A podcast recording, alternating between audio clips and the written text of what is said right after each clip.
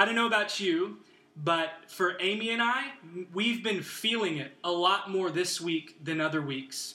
I think it's starting to dawn on us that this quarantine is a marathon and not a sprint. I don't know if it's really come home to roost for you, but this is going to be a marathon and not a sprint. We were feeling it this week, but I think our girls were feeling it a whole lot also. I think we can kind of summarize how it's sunk in with them in this conversation that Amy overheard. Those of you who know me know that I've got an eight year old little girl and I've got a six year old little girl. And we overheard them someday this week in those kinds of conversations that are like a loud whisper, right? They're trying to kind of contain themselves, but a lot of that frustration and exasperation is kind of sneaking through. So the conversation we overheard went kind of like this You have to understand that our oldest is content to play by herself. She's our kid that can sit quietly with a craft or go and chill with a book or play a game on her iPad. But our youngest, she's more apt to play with others, specifically in this quarantine, her best friend, which happens to be her older sister.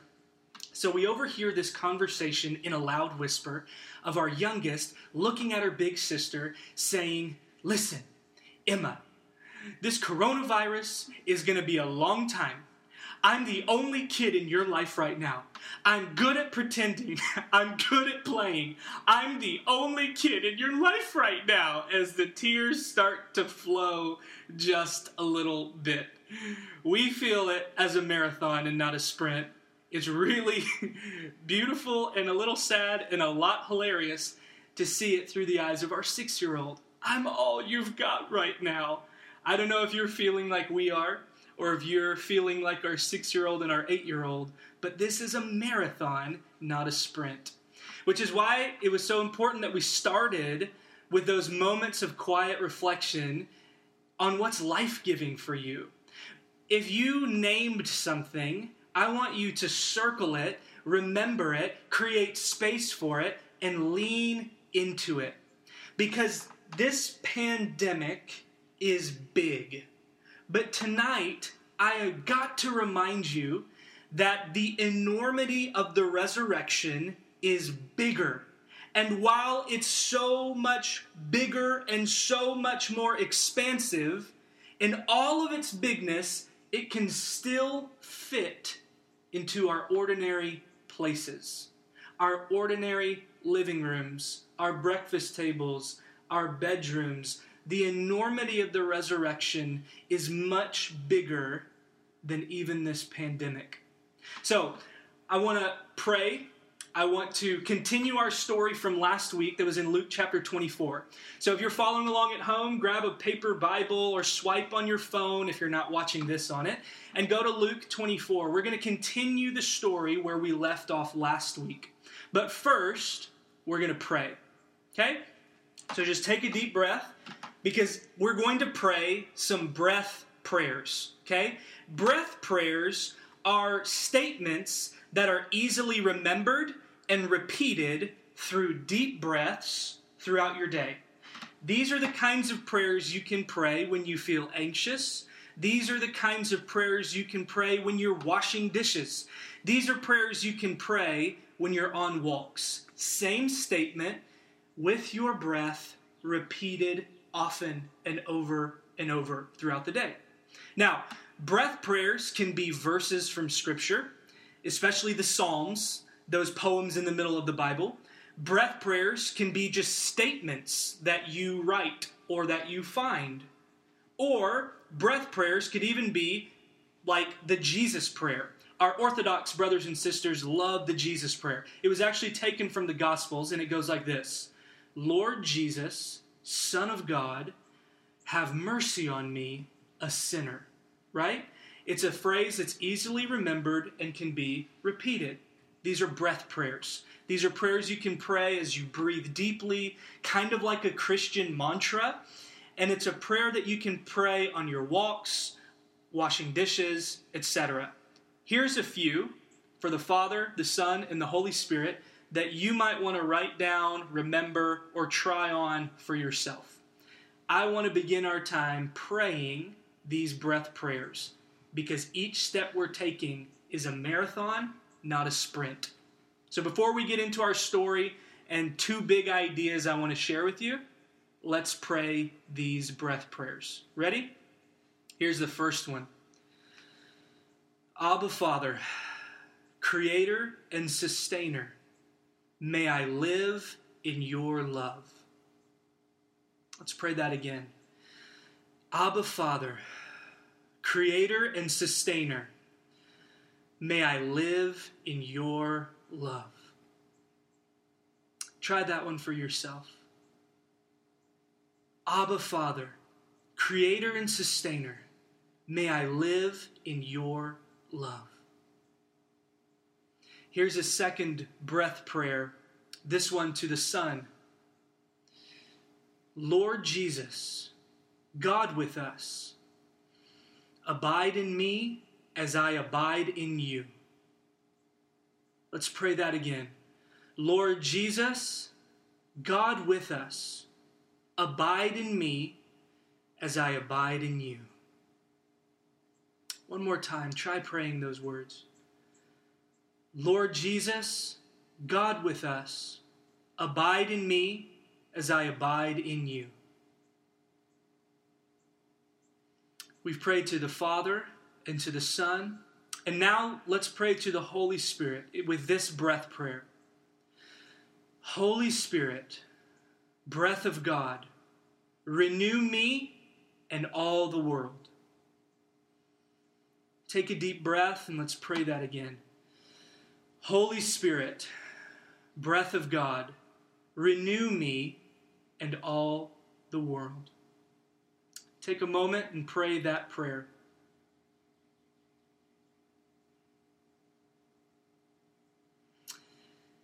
So, Lord, we come to you in this time, in all of our different places, to be present to your presence, Father, Son, and Holy Spirit.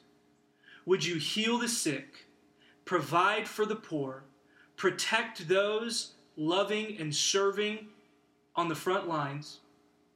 Would you give us what we need? Keep us in your strong care. In the name of the Father, the Son, and the Holy Spirit. Amen. Amen. Hopefully, you can spend some time this week finding breath prayers in the scriptures or even using those that we just prayed together. I promise you, it's a way of praying throughout this time of a marathon that's not a sprint. So you've got a lot of time to breathe and pray these. Now, this evening I want to give you two big ideas that are followed by two big questions. But we've got to look at the second half of the story we started last week. This is a story from Luke chapter 24. So follow along at home if you can, but I'm going to get us up to speed, okay? Luke 24, it's still Easter Day, the first Easter Sunday. Last week, we saw two disappointed disciples who had heard the reports that the tomb was empty and that Jesus had been raised. They had heard all this report, but they weren't with it enough to stick around and see what happens they hit the road and headed out. They were leaving Jerusalem that first Easter Sunday to take a seven mile walk to a village called Emmaus. Our two disappointed disciples are walking out of the city and they're still processing everything that they had just seen and heard. And they're doing this in a lively debate when they're joined by a stranger they did not recognize. Now, spoiler alert, we learn it's Jesus. Jesus is walking with them step by step on their journey of processing and doubt and disappointment. Jesus is alongside them and he says, What are you talking about? And they say, Dude, are you serious? You don't know? And they begin to tell them all their hopes, all their expectations, and share with them how they wished Jesus really could have redeemed them and their people. Then Jesus shares with them the bigger picture story of God's redemption. that actually involved suffering. And it actually involved the crucifixion so that he could be raised from the dead and break open a new creation that is invading all peoples in all of our ordinary places. This reality is brought to a dramatic conclusion and effect when they make their seven mile trip to Emmaus. And Jesus, this stranger who they still don't recognize, kind of says, Hey, see you guys later. I'm going to go on this way. They say, No, no, no. Dude, you got to come in. You got to have dinner with us. We're really getting somewhere with this conversation. So Jesus becomes their guest and quickly becomes their host. He takes their bread, breaks it, thanks God, and offers it to them. And it's in that moment of Eucharist or communion that their eyes are finally opened and they recognize this stranger for who he is the risen Christ at their dinner table. After all of their hopes and expectations suddenly take on a new shape, Jesus splits. He disappears. They're looking around as the dust settles and they're like, dude, we've got to go tell the others. Mind you, the others are still seven miles back in Jerusalem. So the guys that were just with him left seven miles, recognize Jesus, go all the way seven miles back. They run back, they see the disciples, and while they're still catching their breaths and telling them all that just happened, we pick up our story in Luke chapter 24. That's where we're at. That's where we're going to spend our time. I'm going to give you two big ideas followed by two big questions. You with me? You ready? Let's pick up the rest of our story. In Luke chapter 24, verse 36. While they were still talking about this, Jesus himself stood among them and said to them, Peace be with you. They were startled and frightened, thinking they saw a ghost. Because basically, what's going on behind the lines here, between the lines here, is Jesus just appears, right? They're sitting there telling them everything they just experienced. Boom, Jesus. Is this a ghost? Wait a minute. Luke continues the story. He said to them, Why are you troubled? And why do doubts rise in your minds? Look at my hands and my feet. It is I myself. Touch me and see. A ghost does not have flesh and bones, as you see that I have. When he had said this, he showed them his hands and feet. And while they still did not believe it because of joy and amazement, pause there. Isn't it remarkable how quick their fear and startledness transforms into joy and amazement? You know what hasn't yet changed? Their disbelief. Take heart. Jesus still walks with us and shows up among us even when we can't get our heads around what he's up to. Sometimes the fear and the amazement and the joy and all the feels can still crowd out the presence of Christ in our midst. But that's what we're going to talk about in a minute. Two big ideas with two questions. Let's hear the rest of the story from Luke. Now, while they still did not believe it because of joy and amazement, he asked them, Do you have anything here to eat? So they gave him a piece of broiled fish, and he took it and ate it in their presence. Imagine what they're thinking. then Jesus said to them, This is what I told you while I was still with you. Everything must be fulfilled that is written about me in the law of Moses, the prophets, and the Psalms. Then he opened their minds so they could understand the scriptures, just like those two disciples on the road. He told them, This is what is written the Messiah will suffer and rise from the dead on the third day, and repentance for the forgiveness of sins will be preached in his name to all nations, beginning at Jerusalem. You are witnesses to these things. I am going to send you what my Father has promised. But stay in the city until you have been clothed with power from on high. Luke will describe what that looks like in more detail in his second book the book of Acts. What he gives us now is a snapshot teaser to what he's going to pick up in the book of Acts, chapter 1.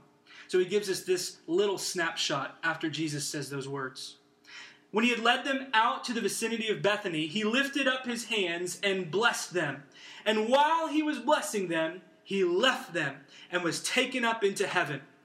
Then they worshiped him and returned to Jerusalem with great joy, and they stayed continually at the temple praising God. Side note Luke's story ends where it began in the temple, waiting to see what God will do next. This is the word of God for the people of God, and we say, Thanks be to God.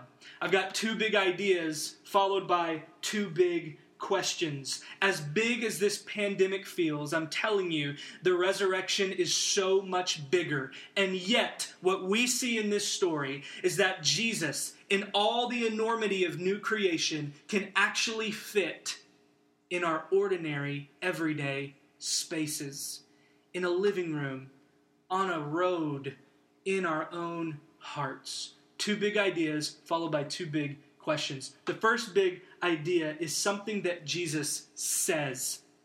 Okay? Jesus shows up, and it's something that he says that I want to unpack for you. What we just read was after these two disappointed disciples uh, made their way back to Jerusalem to tell the others, Jesus appears in their midst. And then Jesus gives them a greeting that's not just a greeting, okay? You remember what he said in our story? He said, Peace be with you. It's a greeting that was very common. It'd be like if I said, Hey, how are you guys doing? I hope you're well. Okay?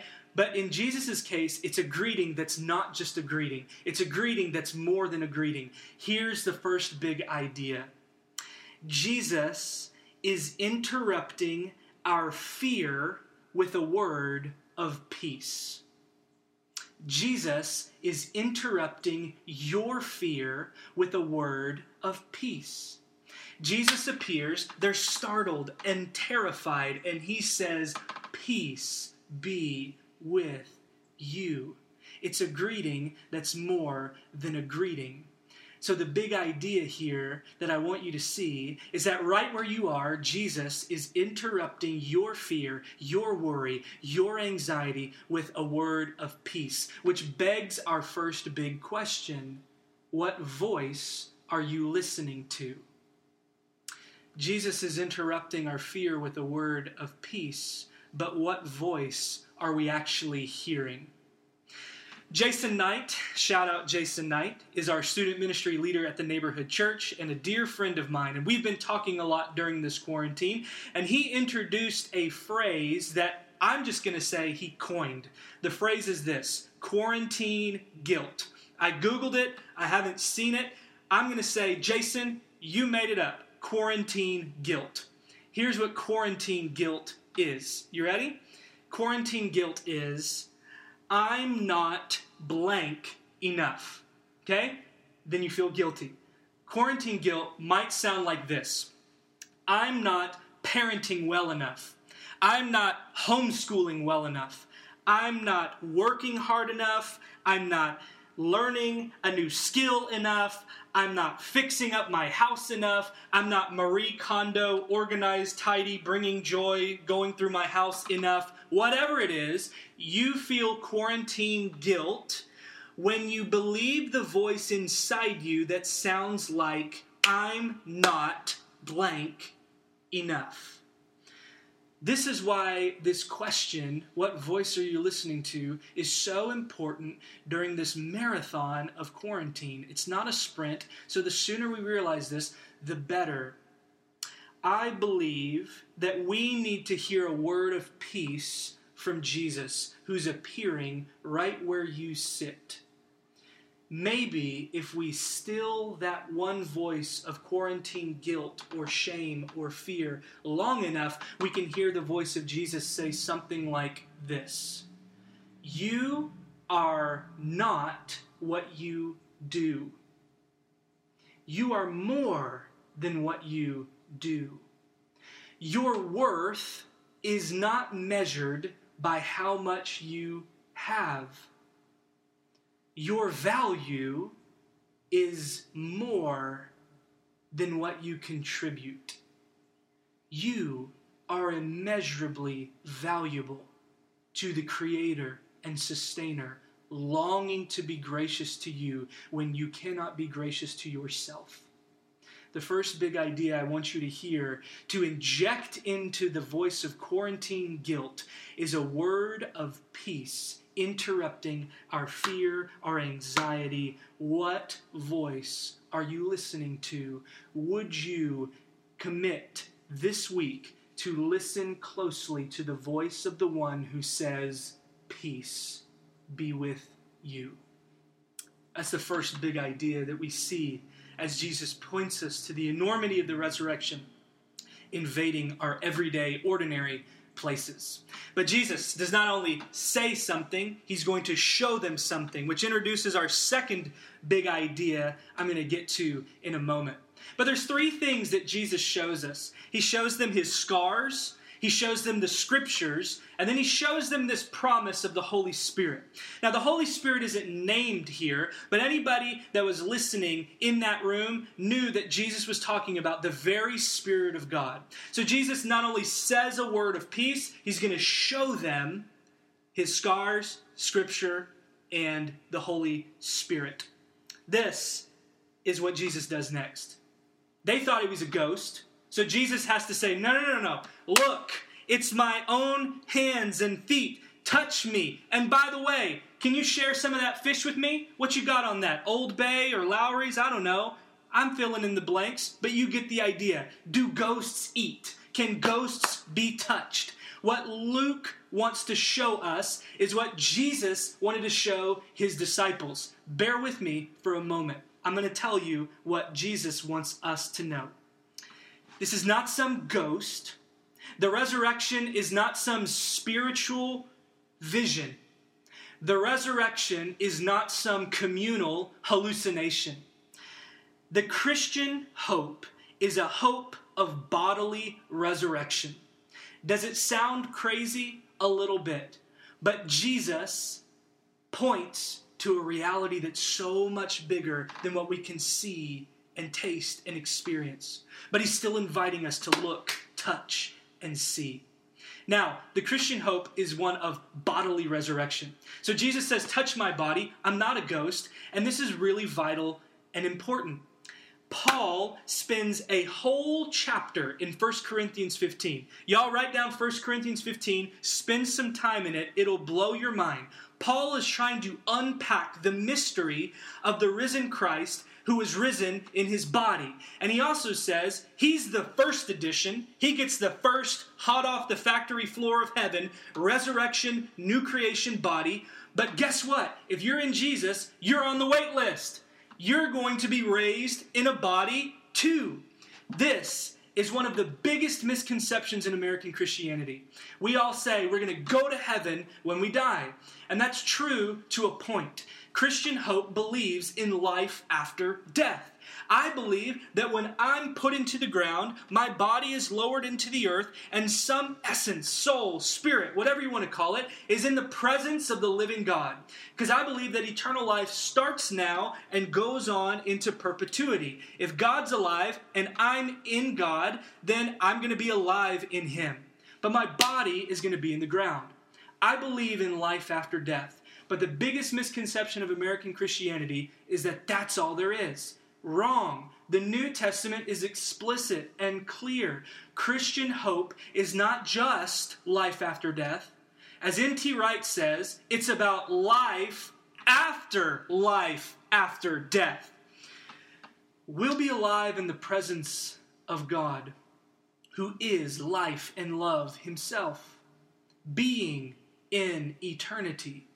However, when Jesus comes back to make all things new, he means it. Christian hope is holistic. Our bodies will be raised just like Jesus's, and we will be united again, spirit and body, like Jesus, to inhabit new creation. Is that a big idea or what?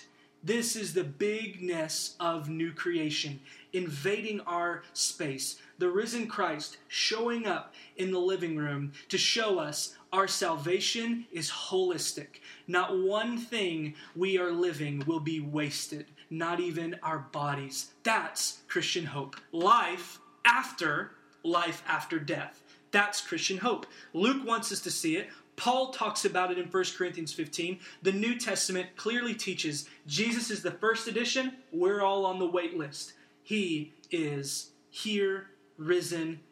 Just wait, we will be too. Jesus shows them scars. He shows them that these scars of the crucifixion are not incidental or accidental. They're actually a part of the whole story that Scripture is telling. That's the second thing that Jesus shows them. He shows them the Scriptures, the story, that we need to understand this. Jesus is the key to understanding all Scripture because all Scripture is pointing to Jesus. Okay? We've said in our church a good bit that when we read the Old Testament, we see the record of God and his people interacting in human history. But what we see in the Old Testament is glimpses and shadows of God being revealed page after page after page. But it's all pointing to the great event of a great Savior coming to redeem the world back to its true home in relationship and fellowship with God. Now, I want you to imagine that we're standing in a field and we see just over the horizon the sun beginning to rise at the break of dawn.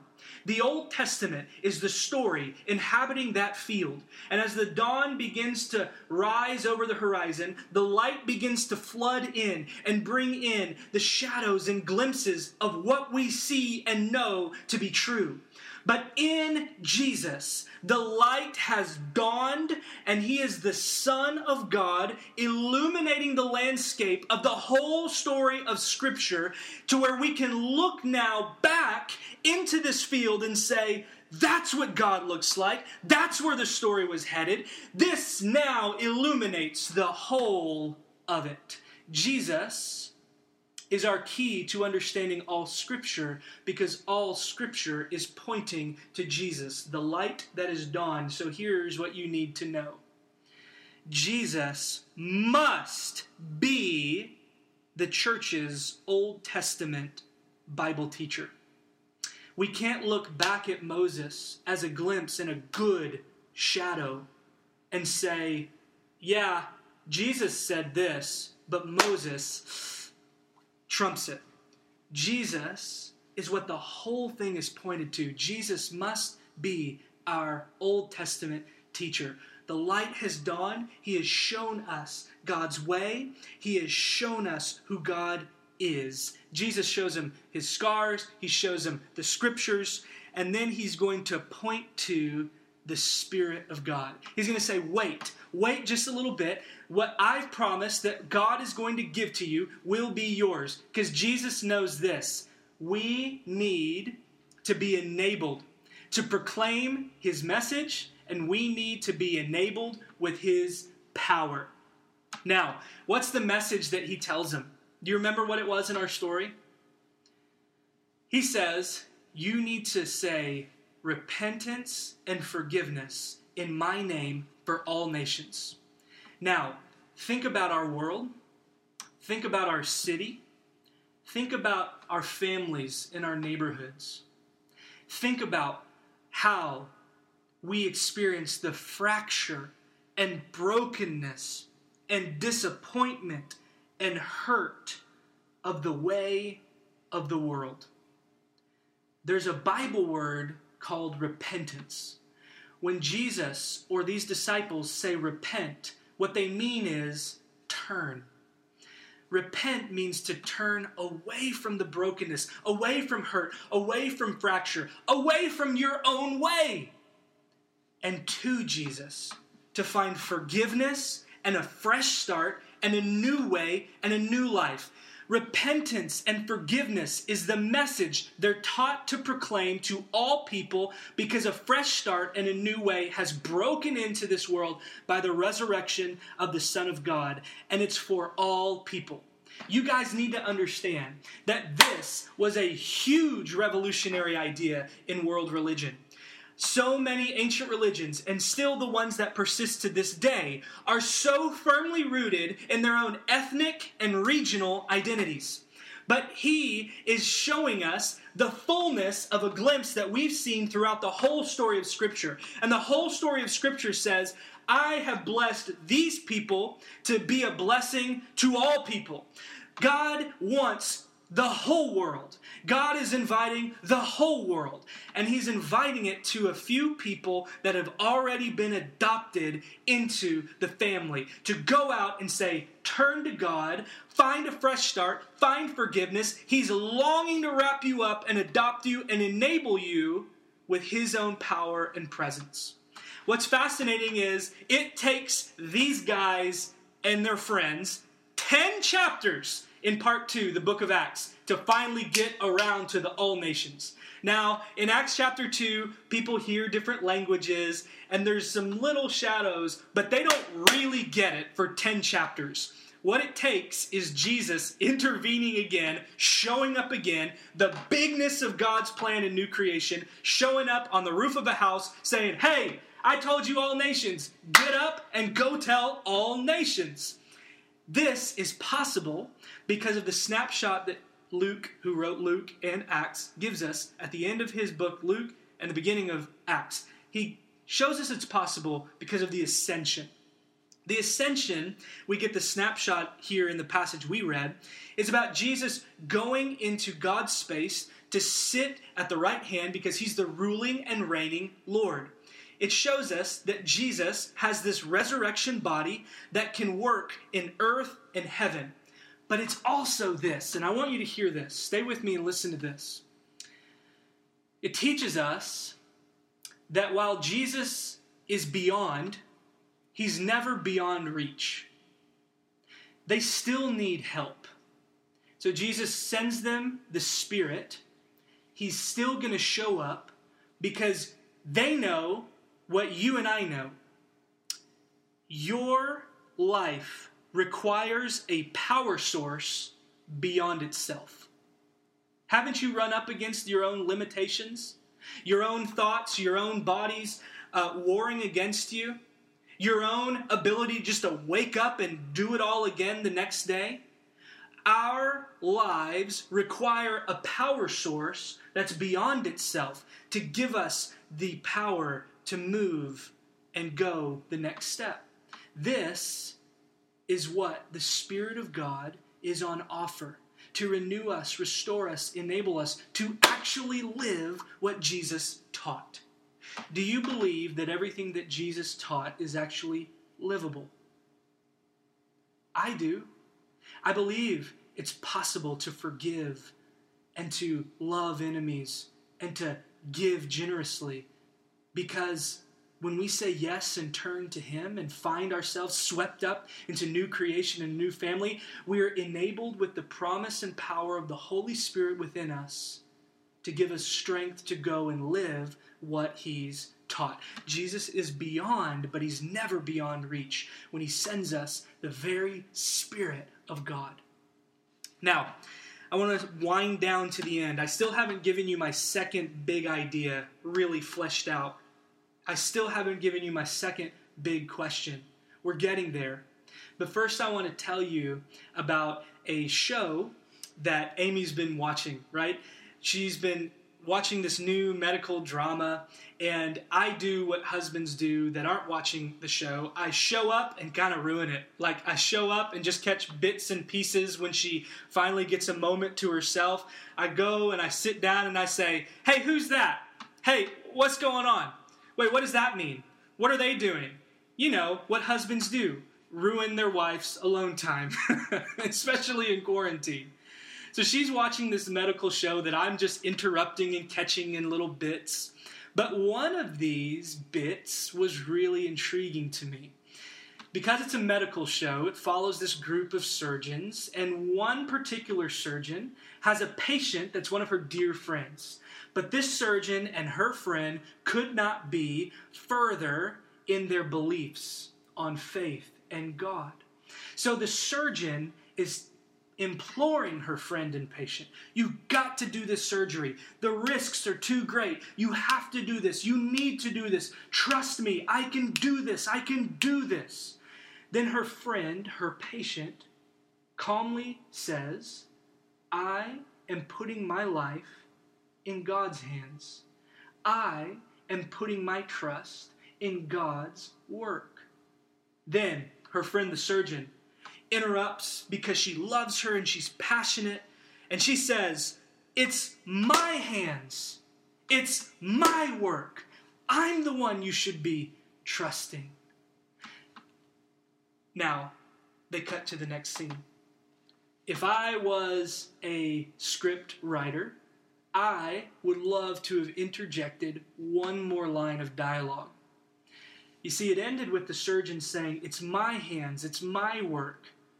And then I would love to give one more line to her friend who said, I'm putting my life and my trust in God's hands and God's work. I would have loved to her have responded by saying, What if you weren't the only one at work here? What if you realized there's something more going on in our everyday moments and everyday places? Yes, you're a part of the story. Yes, you're enabled and empowered, but you're not the only thing that's going on in our everyday, ordinary places. Which leads us to our final big idea and our final question. Here's the second big idea Jesus is showing us that the power of the resurrection can invade our ordinary places. For these disciples, it was in their living room after a fish fry. But Jesus is invading and inhabiting their ordinary places and infusing it with a power that's bigger than what they previously saw. Jesus is showing us that the power and enormity of the resurrection can invade and inhabit our ordinary places. So that's the big idea. Here's the final question Are you going to keep setting the table? Jesus showed up at dinner time and he was ready to eat to show them this really is true. God's new creation really is invading and breaking in. The question is are we going to keep setting the table? When was the last time you had an ordinary moment that became extraordinary when you became aware of the presence of the risen Christ? I want to end teasing this idea out. Because for me, it's been on walks around our neighborhood. It's been on walks where I'm kind of able to let go of some of the noise and the tasks, just to listen to the wind and the birds and be reminded that life is still ongoing and He's giving me enough for the next step. For me, it's been walks. It's also been the quiet evenings when my girls are asleep and I can pause at the foot of their beds and just thank God for another day and the miracle it is that they are healthy and whole and here.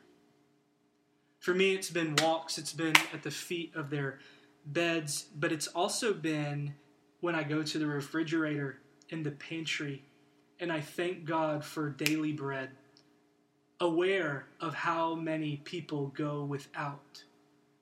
See, sometimes His presence is not just peace and reassurance, but it's a prompting to go and do and bring good news of repentance and forgiveness and that there's another way possible.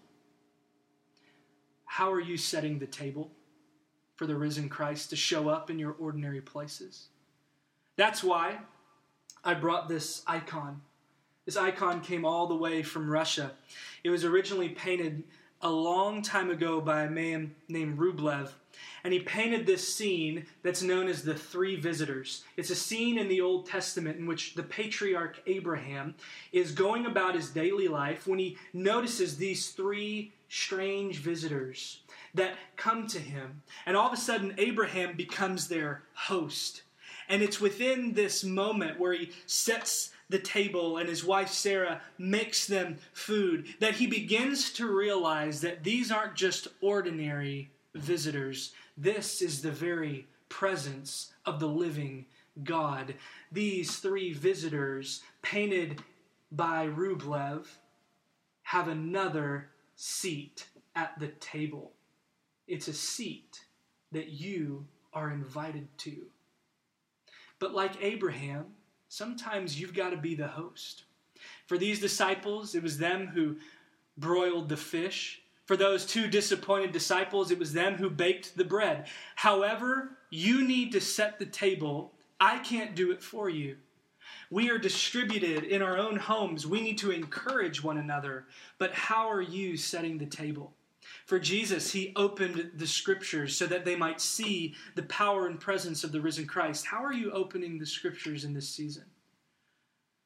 For Jesus, it was an awareness of his presence when they finally were able to hear a word of peace interrupting their fear. How are you setting the table with some time for quiet, reflection, and stillness? How are you seeking him in prayer?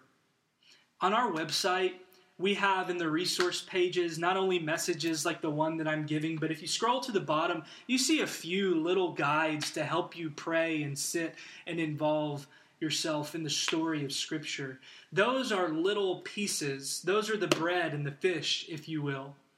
But it's up to you to engage with the living God. How are you going to set the table? Because Jesus is interrupting our fear with a word of peace. Are you listening? Jesus is showing us the enormity of resurrection, invading our ordinary places, our living rooms, our dining rooms, are you setting the table? May you experience peace and opportunity, not quarantine guilt or shame. May you hear the voice of the one who calls you beloved and is giving you his peace.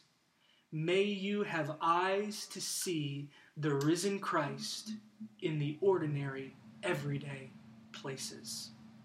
Go in peace.